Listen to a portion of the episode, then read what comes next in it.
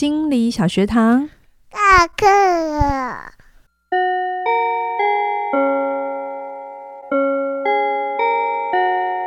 每周五我们一起探索心理学的小知识。大家好，我是嘉玲。大家好，我是班长轩宁。好啊，我们来到了存在主义的最后一集喽。上一集我们聊了死亡，嗯，我蛮好奇的，大家有没有因为听了死亡，想要好好的去面对，跟身边的人一起聊聊呢？因为知道死亡，所以想要好好活着。最后一集我们谈到，因为你如果想要面对阳光，嗯、那你就要拥抱你的阴影，嗯、所以不要去谈避讳谈论这件事情。是，好啊。那上集我们聊到说，我们要来聊聊。治疗方法，存在主义这么抽、嗯、抽象的东西，要怎么去聊治疗？对，问的非常好。存在主义呢，他没有什么特殊的技巧，嗯，嗯，对。然后他，呃，就是去透过谈话的过程里，让个案，呃，回到此时此刻，然后回到这里去承担起他的责任。大体上就在做这件事，但听起来还是很抽象，对吧？对啊。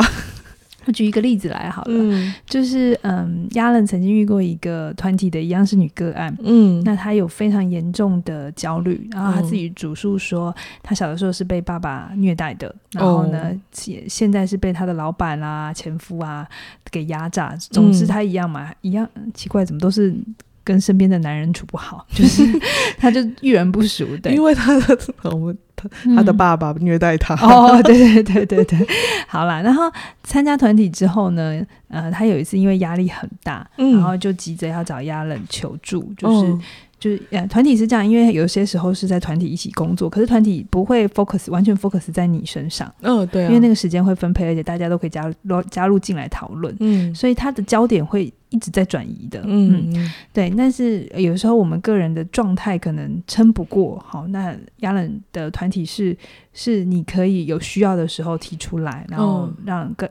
让领导者知道你怎么了，嗯、所以他就告诉亚伦说，他真的太痛苦了。他参加之后，有些东西被撩起，所以很、嗯、很难消化。这样，那亚伦听了他的状态，就觉得嗯，真的需要看一下他。嗯嗯，就排除万难哦，因为他非常的紧急，排除万难万万难的挪出时间哈，可能礼拜三下午好呃三点来见他这样子。可是这一个女个案却在。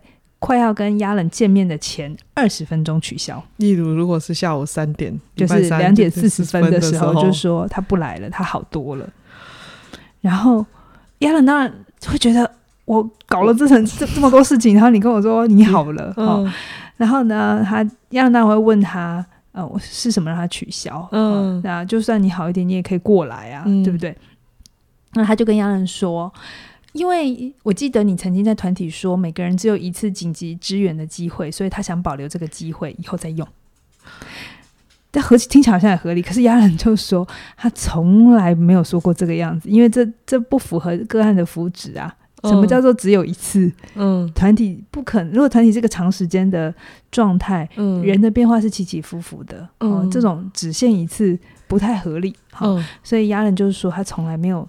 做过哎，没有说过这些。然后，但亚伦就是回到团体跟这个女个案澄清，嗯，然后就在他们面对面澄清的时候，这个女个案就一直抱怨说，他不跟他讨论，就是到底为什么他取消这些取消，他就说，他就一开始抱怨亚亚伦说，几个月前他可能在团体跟他口气不是很好啊，然后对他有很多的批评啊，嗯、可是他就不记得，其实亚伦在团体里给他更多的是支持跟肯定，他有一点是。嗯选择性的记忆，选择的只记得了某一片面的事实而已。对对对，然后于是他在团体里头，亚兰就点出他的这个自我实现预言，就前面讲的自验预言。我们前之前好像也讲了一个案例，也是就是他把他觉得身边的男人都在利用他，他但他透过一系列的心理活动之后，证实了男人都会抛弃他。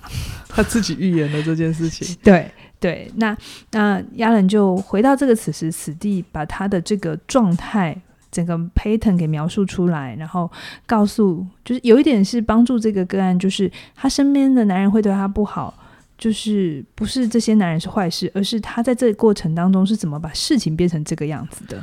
哦，真的带着他看见事实。嗯嗯嗯，嗯对，就是有的时候光是你看到自己在做什么，嗯。是你怎么怎么今天走到这里？其实有时候就很有效果了。嗯，但是我很多时候在呃实务的工作里，那亚兰也有说，很多时候个案都会用一些语言，希望你帮他负责任。比如说，他会说：“我不知道要做什么，我可以怎么做？你告诉我怎么做。如果我知道了，我就不用来这里啦。请你直接跟我说。欸”可是真的是，如果我知道，我就真的不会来要做这里。对。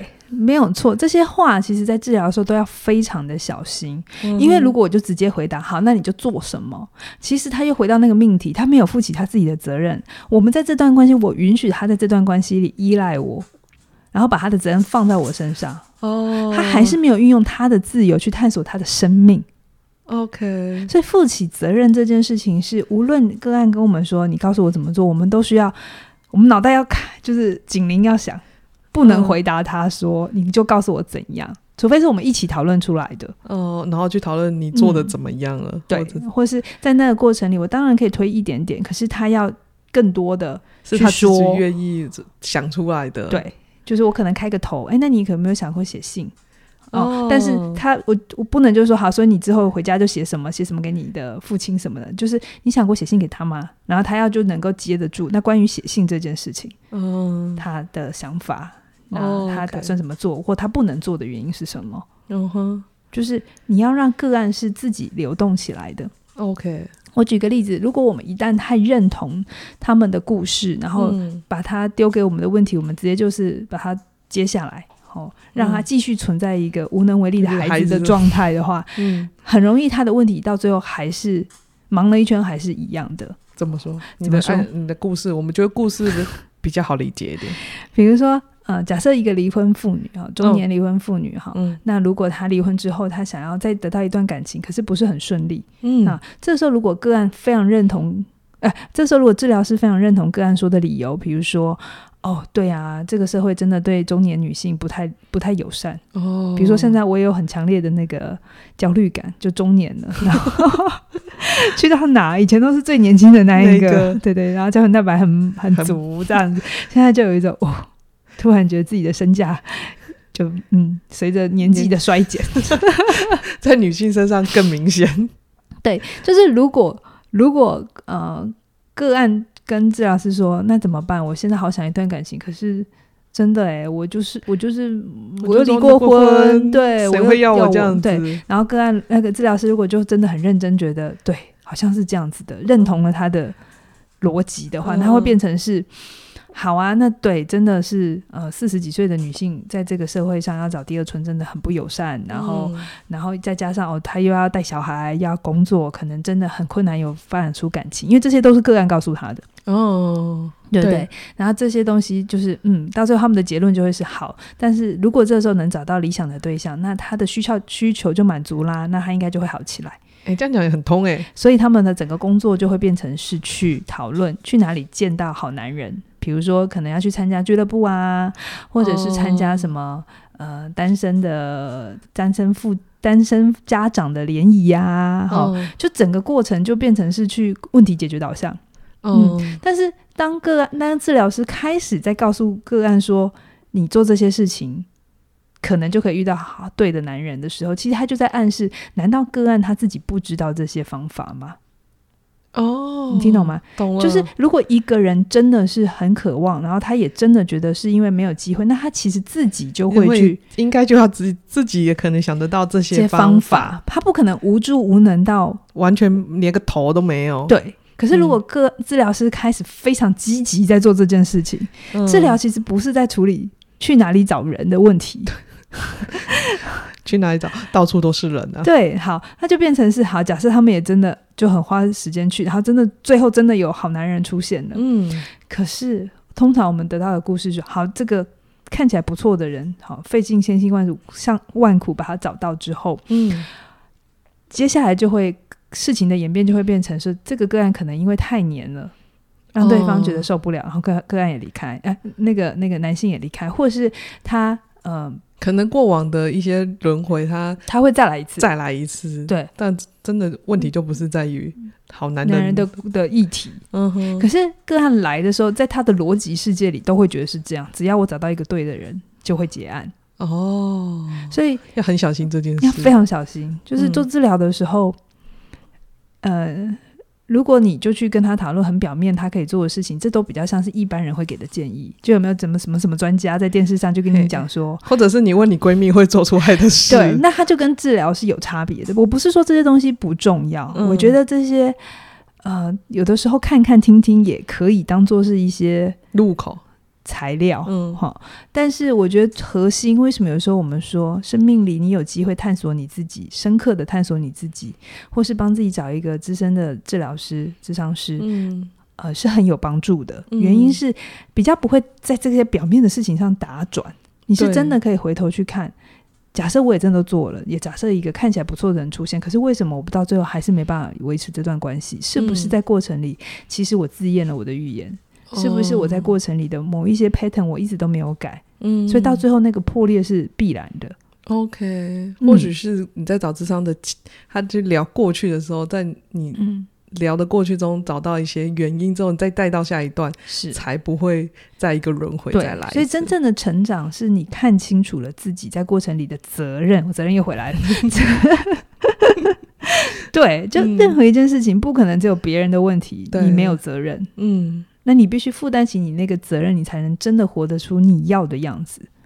对，大家，大家，我是我们前几集也讲，大家都说我有负责任呢，你真的负了吗？负责任，对。所以为什么所谓的长大转大人不是一件很容易的事？真的，对，你会觉得啊，我年纪也有大了，我也有工作，我有收入，可是，在心智上，你有真的当自己的大人吗？真的当自己的父母亲，肯承担起你自己的责任？这是一辈子要去。修炼的啦，我也不会觉得我现在就做到了。嗯，可是至少我知道说，很多时候我们表面上的议题不会只有表面上这么简单。那这些东西我现在可以跟大家讲，也是因为我这是十几年来，我也曾经就是这么以为，我只要处理掉我个案的表面议题 就没事。嗯，可是后来就是你经验久了，就会发现，嗯，其实他讲的不是重点，他 讲的表面的事情不是重点。到现在我我的经验。我跟凯宇的经验可能就是，他跟我讲一个故事的时候，他在讲他的状态的时候，我不会那么快的想要去认同他，或者是就是告诉他说，那你做什么就好，因为没有意义。嗯，就算他去做，他也听话去做了，可是到最后结果他不会持续。OK，好啊。嗯，所以在存在主义的这个学派里头，智商师的任务并不是代替个案去解决或者做决定，嗯，而是要去创造做决定的意志跟勇气。但但哎，不对不对，他也不能去创造做决定的意志跟勇气，他是要去去除掉做决定的障碍。我再讲一次，对对对，我们我们再来一遍。治疗师 在在在那个治疗的过程里，并不是帮他决定。哎、嗯，当然不能帮他决定。那哥还没有勇气，也不是帮他生出勇气，是要帮他去厘清那是什么阻碍了他做决定。哦，去找到那个障碍点是什么？到底是什么？哪一个点卡到他了？是。好，我再举个例子好了，就是、嗯、呃，亚兰曾经帮助一个老太太，嗯，好，她她有一个郊区的房子，嗯，好，那房子很大，哦，可是维护费也很贵嘛，大家都知道嘛，嗯、就是那些养护的成本是高的，要不、嗯、要不就是那个。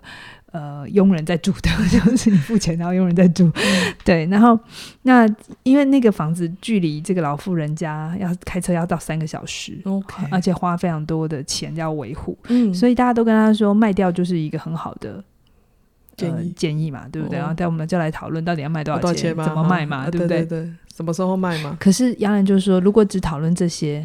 关于房子到底要不要卖，怎么办？怎么卖就太表层了。为什么这个老妇人一直都没有卖掉，嗯、或者她想卖，但是都做不出这个行动？嗯，理论上她也知道卖房子对她是好的，可是她就是没有办法做这件事情。嗯，或是就算好的买家来了，她也不会卖。那到底卡住的东西是什么？嗯、如果我们一天到晚跟他分析行情，他会跟你说我不欠钱之类的之类的。所以这个时候，其实聪明的 sales，你就要知道。你不要再跟他花力气跟他讨论那个价格的这种表面问题。其实，如果你有能力往下走，嗯、所以我觉得不管各行各业懂心理学，真的都很好用。就是，其实这个房子，呃，有一部分是回到这个个案，他房子对他意义是什么？就是这是他跟他刚刚死去的先生的连结，他们以前都住在这里，就住就会来度假，所以有很多美好的回忆，嗯、对不对？哦、然后他又没有自己的孩子，嗯、所以呃，先生又死了。所以当他如果把这个房子给卖了，他是不是就没有那种？他就没有一个依靠，好像有一个地方可以回去。然后再来呢，因为他的朋友呃会来看他，那为什么为什么来看他？就是来住他的度假小屋，所以他又会觉得，如果我把房子卖了，那朋友就更不会来了。哦、对，然后还有就是这一块房子是他的爸爸留给他的。哦，这好多意义。所以这些东西，如果你没有摊开，个案自己可能也不知道有这些东西在纠缠着纠缠着他，没有做决定。所以个治在治疗里头。咨商师呢是需要去处理，不是去处理房子，是要去处理关于这个老太太她对于失去她先生的失落，嗯，她自己没有小孩，然后她关于这一些人际上面的空白，嗯哼，嗯，她要怎么去处理、消化、面对，嗯、然后在她有勇气，也都把这些东西都整理好了之后，嗯、卖房子才有可能，她、哦、就会心甘情愿，真的就把这房子给卖了，卖就变成房子真的只是房子了，对。房子就不会有这么多的回忆呀、啊，或者是这么多的还有可利用的价值。就像你会常常帮助别人整理东西嘛？哎，对，你你要不要也说说？难道是丢那个就是断舍离丢那件事情而已吗？通常丢不掉的，我们通常会有一些自己一定会有过不去、丢不掉的东西。我们都是在意背后那个，有些人会丢不掉别人写来的卡片啊、照片啊，嗯、那都是背后还有记得那些回忆。嗯，那如果处理好回忆，有些人像我，我就会自己把数位画起来。嗯，那我不是不见了，但是这个东西不用占着我的空间，我就过得去。台北房价很贵，对，所以处理就是丢。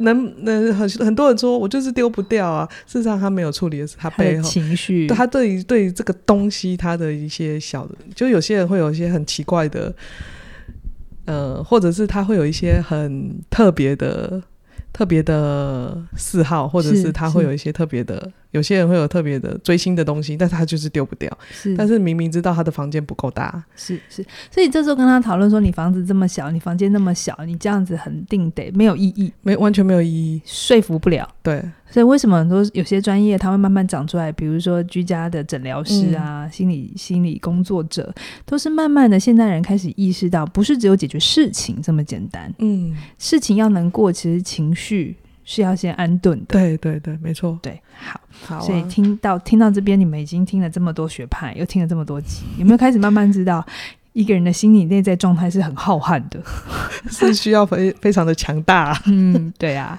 好，那再来呢？除了呃去去除掉他做决定的阻碍之后，嗯、呃，治疗师在存在主义治疗师里头还有一个很重要的工作，就是要去帮助个案找到他存在的意义。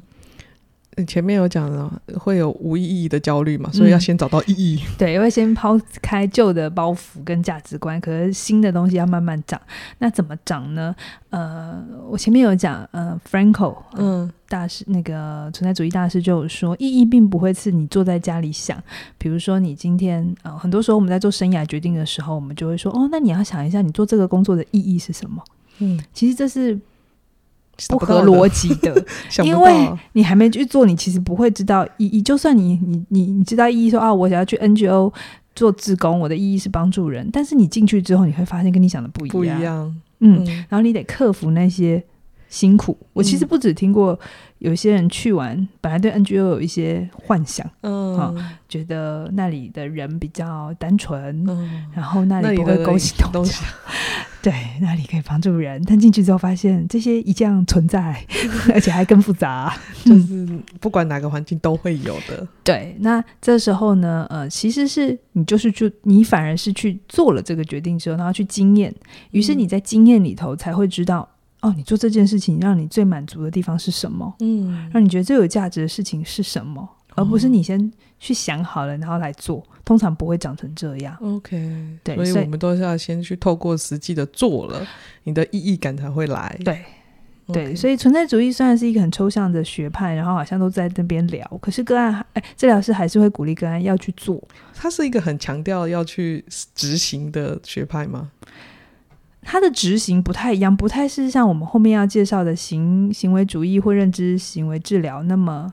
做个 plan，然后做个计划，嗯、然后你礼拜一要干嘛，礼拜二要干嘛，嗯、然后戒掉什么，哦、什么东西，这种 plan，它比较是存在主义，是会希望你认真的去活你的生活，嗯，然后在你生活里头，你的任何的体悟，你可以带来这里讨论，哦、然后再带着这个体悟之后，再回头去看你的生命想活成什么样子。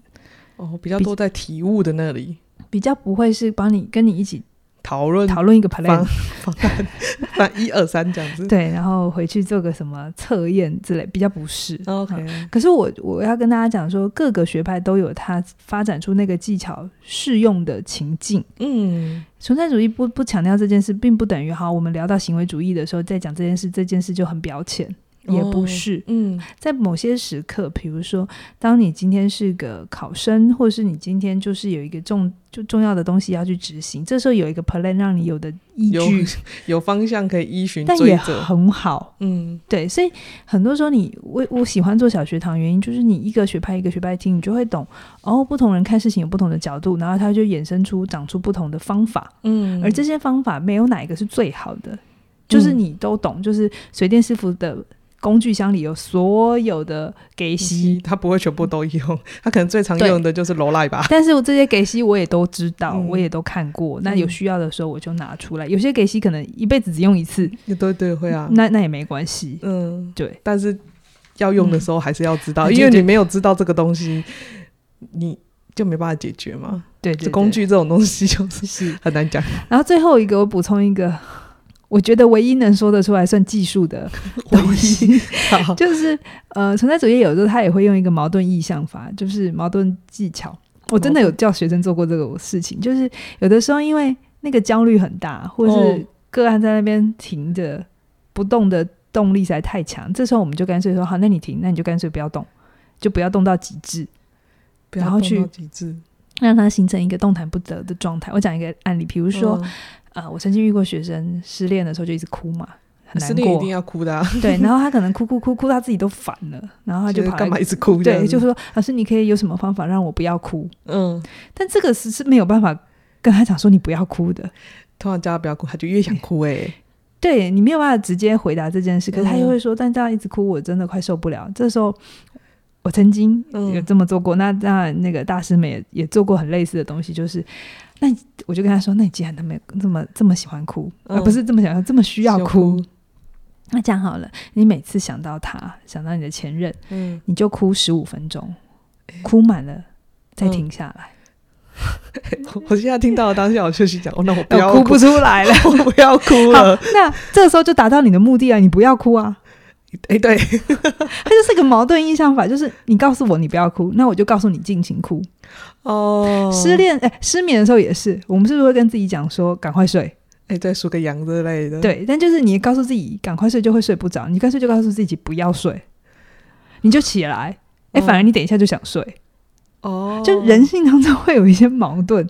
那存在主义，因为他都在聊这些很东西，有的时候他会用这个技巧。嗯这是唯一我觉得我在查资料的时候觉得相对具体的、相对可操作性的一个方法。嗯、对，但他也不一定会常常用，有时候嗯可能都不会用到。OK，对，好啊。所以治疗的技巧大概到这里，听起来还是蛮抽象的。嗯、但不不管怎样，就是要找到自己的意，嗯，找到自己的意义感，要去行动，要去行动，然后。嗯最后还是要找到自己的责任，嗯，找回自己负担起自己的责任。对，对，好啊，那我们最后要讲优缺点嘛，一定会有一些优点跟缺点。我们好，优点是什么呢？我我觉得回到我自己来讲，存在主义啊、哦，我我前面有讲，我年轻的时候很喜欢这个学派，对我到现在还还是没有很理解。你不觉得他很迷人吗？还是因为我年轻其实就是个文青派。嗯，好，好，我们两个不相同，就是我到现在还没有理解为什么存在主义让你这么迷。那到但那到目前为止，你喜欢什么学派？我目前喜欢，如果以精神分析，阿德勒跟存在主义，我喜欢阿德勒。为什么？因为我在养小孩。你觉得比较实际？就是我，我对对我觉得我比较好理解，对我来讲比较好理解，或者是。可能有操作的模型可以存在着。好，我年轻喜欢存在主义的原因，是因为我的未来还很多哦。因为存在主义很多未来啊、焦虑啊、自由啊，所以它是一个向外的，像、嗯、像呃未来感多一点的。哦、嗯，你想活出你自己什么样的生命？嗯，那年轻嘛，没什么不多，就时间多啊，所以什么东西都焦虑啊，什么东西都彷徨啊，所以存在主义可以给我很大的力量。嗯。但是到中年的时候，我就有说嘛，前面我就有讲，我开始喜欢精神分析，嗯，是因为我的过去变多了，因为从到中年要累积一定的厚度，嗯，所以这是我啦。嗯、我我我确实，如果就不同学派这样子，我自己倾向的话，我我年轻的时候真的比较喜欢存在，还有下一次我们要讲的个人中心，嗯，啊、然后随着历练，然后去探索。我我也现在还是喜欢存在主义，我还是喜欢看那些。若有似无的电影，就是我我真的是有时候会受不了太剧情片，就是太对你的语言叫做太拔拉，就太好猜。嗯。哼，但是这种若有似无的电影你也还是知道，可是你就会，嗯，你就会想知道那好啊，就算中间是怎么铺陈经验，对那个经验是什么，嗯、情感的流动。OK，对，好，好，然后再来，其实我准备到这的时候啊，我就想起凯宇讲过的一段话，我其实觉得。很深刻，然后我在这边也跟大家分享，嗯，就是呃，有句话大家应该也有感觉吧，就是很多时候如果我们不成熟的时候，我们会像父母亲的缺点。嗯，对啊，哈，比如说我脾气暴躁，嗯，这件事情，确实这是我父亲的一个很大的缺点。嗯，然后因为我成长在这样的家庭，其实就算我不愿意，我还是学到了这些事情。我也只能学到这些事。对啊，因为你就就只有这个案例嘛，嗯，范例嘛，嗯，对，所以不成熟的时候，其实我们会很容易像父母亲的缺点，而我们最大的功课就是去承认，哦，承认这件事，然后把这件事情接回来，然后负起这个责任，该改的 该。该该做什么就做什么，什么对、哦。可是啊，这句话没有讲完的下半段是，嗯，可是当你成熟之后，你就可以活出你父母亲的优点。你的父母亲一定是有优点的，嗯，如果你现在还看不出来他们的优点，那就代表你不够成熟。如果你永远，我觉得很多人不想承认这件事，嗯，嗯，就是你还把自己父母亲。摆在一个他得全能，他得他得无所不能，他得是你理想中的样子。那其实你现在是不成熟的哦。嗯，可是当你够成熟了之后，你就会懂你父母亲是有很多优点的。OK，比如说我的父亲是一个很负责任的人。嗯，对，嗯、是。然后他也是个意志坚强的人。嗯，他也是一个很负责的。嗯，对，所以就会变成是活到展展现在我身上也是啊。我就是如果我要做的事情，嗯、不管它再难。我就是会去把它完成，对啊，嗯，所以我其实身上也继承了他好的东西，对，但我们通常都会放大那个坏的东 西，就是他脾气坏，对，口无遮拦，嗯，所以你够成熟，就是好与坏你都同时存在着，嗯，当你不用二元观点，就是你只要好的而不要坏的，你可以把这些东西都合在一起看的时候，你才是一个真的更完整的人，只要好的不要坏的。这种感觉就是让我感觉到很像小孩。嗯嗯嗯嗯，是是、嗯。所以回到这个学派，它的优点就是它其实是关注人生更大的命题。嗯，啊，它不是解决具体的问题，它是一种思考上的启发。所以爱的人会很爱。嗯，嗯，我相信爱的人一定会真的很爱他。嗯，因为他不断的要刺激你去思考。对的，他就是他不给你答案，但他给你。思考的材料，嗯、啊，然后再来，他对死亡的看法是很正面的。我们前面有讲嘛，死亡有很多的好处，对，所以其实你看他对于很多焦虑的探讨啊、罪恶感的探讨、孤独是孤独啊、疏离，他都是给予一个正面的诠释。虽然谈的时候很沉重，嗯，可是其实他却觉得这些都是人必经、应该要有的过程，对，所以他你要去经验过他，他对对对，他对现代人的处境真的会有很多的同理。我觉得现代人因为充满着很多的焦虑、挫折、孤单、疏离，然后又害怕死亡这件事情，所以嗯，会很有感啦，会很有感，会很有感。嗯、然后再来就是呃，渐渐的你会觉得存在主义会跟下一次我们要讲的个人中心治疗，它是更回到人人的本位，来谈者的本位、嗯。我没有给你那么多介入诠释，然后甚至阿德勒其实在某些程度上面，他也还蛮。教导性，嗯，是是，对，但是在存在主义，他就我刚才讲的，他要你负起责任，所以你来跟我讲说我不知道的时候，我就会继续问你是什么让你，你不知道，我不会回答你，所以你知道什么就好，不会，嗯，那是比较像老师的工作，OK，嗯，去探讨不知道，然后我们一起去找到，对对对，就是不轻易的再把责任，把个案的责任拉回来，拉回来自己身上，嗯，那这个是很多治疗新手治疗师要。穿越的考验，哦哦、新手治疗师因为太需要确定自己的价值，对啊，所以需要透过不知道自己这样子一刀下去有没有帮助？有没有帮助？所以就会开始想要给个很多的建议，嗯、然后来证明自己读这些书没有白费。这真的是新手治疗师会要克服，但那这也很正常。嗯、然后你多做几个，然后你就发现哦，这样没有效，这样没有用，你就会自己修正，然后知道他在跟你索讨这些答案的时候，他其实是他的内在状态是什么？你要处理是内在状态。OK，嗯，好啊，好，但是他的缺点哈，缺点也就是很多哲学的术语，然后。目前我听起来没有啊，我是我没有讲，好不好？我们听完那五集，江一老师没有让我感觉到术语，我没有讲什么存在存在先于什么对，反正他有一大堆一大堆呃名词，就对。嗯、然后，然后其实因为他也非常的呃，非常的需要治疗师那个当下的状态，所以很容易谈着谈着就变成慢谈。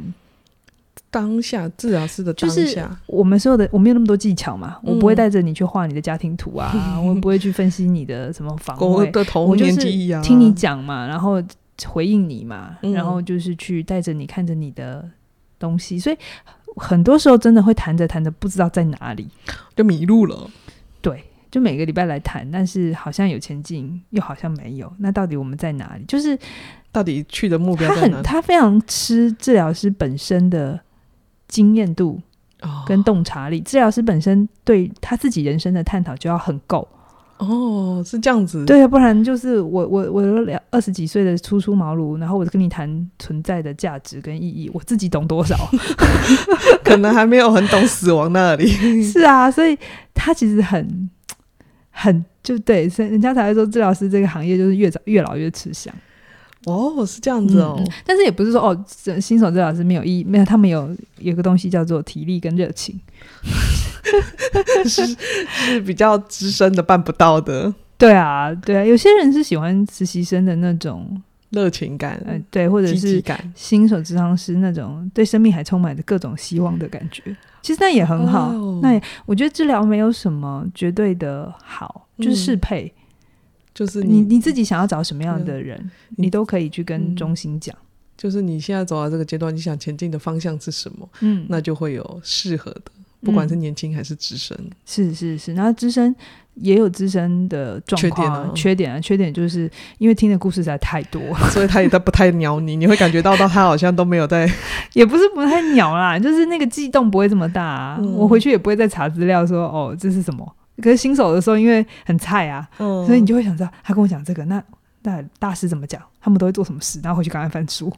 哦、你你那种投入度是不不太一样的。Okay, 可是我也不觉得哪个是好的跟不好的，就是生命不同阶段你会有不同的呈现。嗯，好啊，我们今天聊完了存在主义耶。嗯，我真的说实话，这五期让我好焦虑哦，也辛苦啊。有我我。我脱离了阿德勒道的存在主义，对我来讲，我相信如果有看那个教科书的那一本，你呃，不知道你有没有跟我一样的感觉，就觉得真的有辛苦了，开始有一种，我记得我们在吃饭的时候，你有讲开始要爬坡了。对对对，我我有意识到，那我希望有听到这一段的听众们哈，诶，系统性的学习就是这样，嗯，不可能只有你舒服的、我喜欢的，然后你熟悉的，嗯，但是系统性的学习却是可以给你一个很。坚实的 background 或一个网子，嗯、让你在遇到一些更模糊的状态的时候，嗯、你其实有更多的材料去理解这个世界。嗯、所以，如果你现在觉得有点辛苦，我还是鼓励你好好的去接住这个辛苦，嗯、就理解。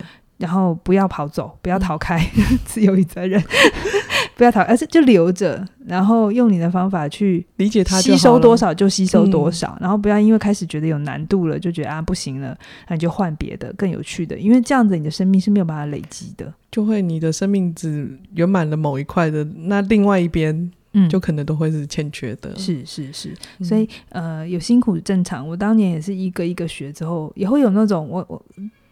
他到底在干嘛？然后我完全没有很懂这些，嗯、可是还是要去经验它，嗯啊，还是要去把它给渡过去。如果你真的很想要探索心理学这整个浩瀚的世界的话，就像你嗯刚刚有讲的，水电师傅他要有的工具很多样，嗯、但是首先我们要先有知道这些工具嘛，是是，这工具才会让我们知道啊，遇到这。可能那时候。是不是什么可以拿出来用用看？哦，试试看哦，好这样子。嗯、但是如果我们都不知道，就就不知道了。对对，好啊。那我们今天聊到这边，那我们要来呼吁一下我们的听众来订阅一下哦，订阅按赞哈。我们拜托，就是、不管你是 YouTube 还是 Podcast，那 Podcast 我们有自己的小学堂、心理小学堂的频道、子频道。嗯、那我知道大家有些人可能就是回到主频道一天，哎，起点文化那个频道听，嗯、那也很好，都很好，都订好吗？谢谢。都让我们一直让更多人被看见。对，那如果你到这边，呃，你有一些想法或是疑问，哈、嗯，就是你各对各学派的疑问，你们也可以留言。那我尽可能的发问，我看看要不要在讲学派之余，我们多累积一些问题之后，嗯、我抽某一集，我就是回答大家的问题。好，我们来做个 Q&A 的问答题，对，就各个学派的 Q&A、嗯、这样子，因为。哎，你可能单口听就听，那你可能有理解，那有些疑惑你就一直没有卡关，嗯、对不对？然后我我也不知道你有这个疑惑，所以我也不知道哦，原来这里你要补充，或是到这里大家。理解到哪了？对，或是可能我的表达没有完整，所以让你误解了。嗯、所以有这样的交流也很好。嗯、哦，对，那就是你有什么问题，你可以写在下面，我们再看看。嗯，找时间 回答。写下来的同时要先订阅我们，然后如果你觉得某个朋友很适合，你也可以分享给他。对对对，他觉得哦，我觉得你很适合。哎，我我个人现在觉得阿德勒很适合有养小孩的爸妈们。对对对，那我个人觉得存在主义很适合现在。刚出社会的年轻的大学那个新鲜人的焦虑的时候，可以听一听。嗯、那精神分析听起来要到中中年以后，听起来就是我们过去够多的时候，欸、我们挤满了中间的年纪 了。老老哎、欸，没有啊，存在主义也可以给老人听嘛，就是死亡的焦虑这样。哦，对对对对对，好啊，那你就记得订阅我们喽。那我们今天就聊到这边了，谢谢你的收听，拜拜。拜拜。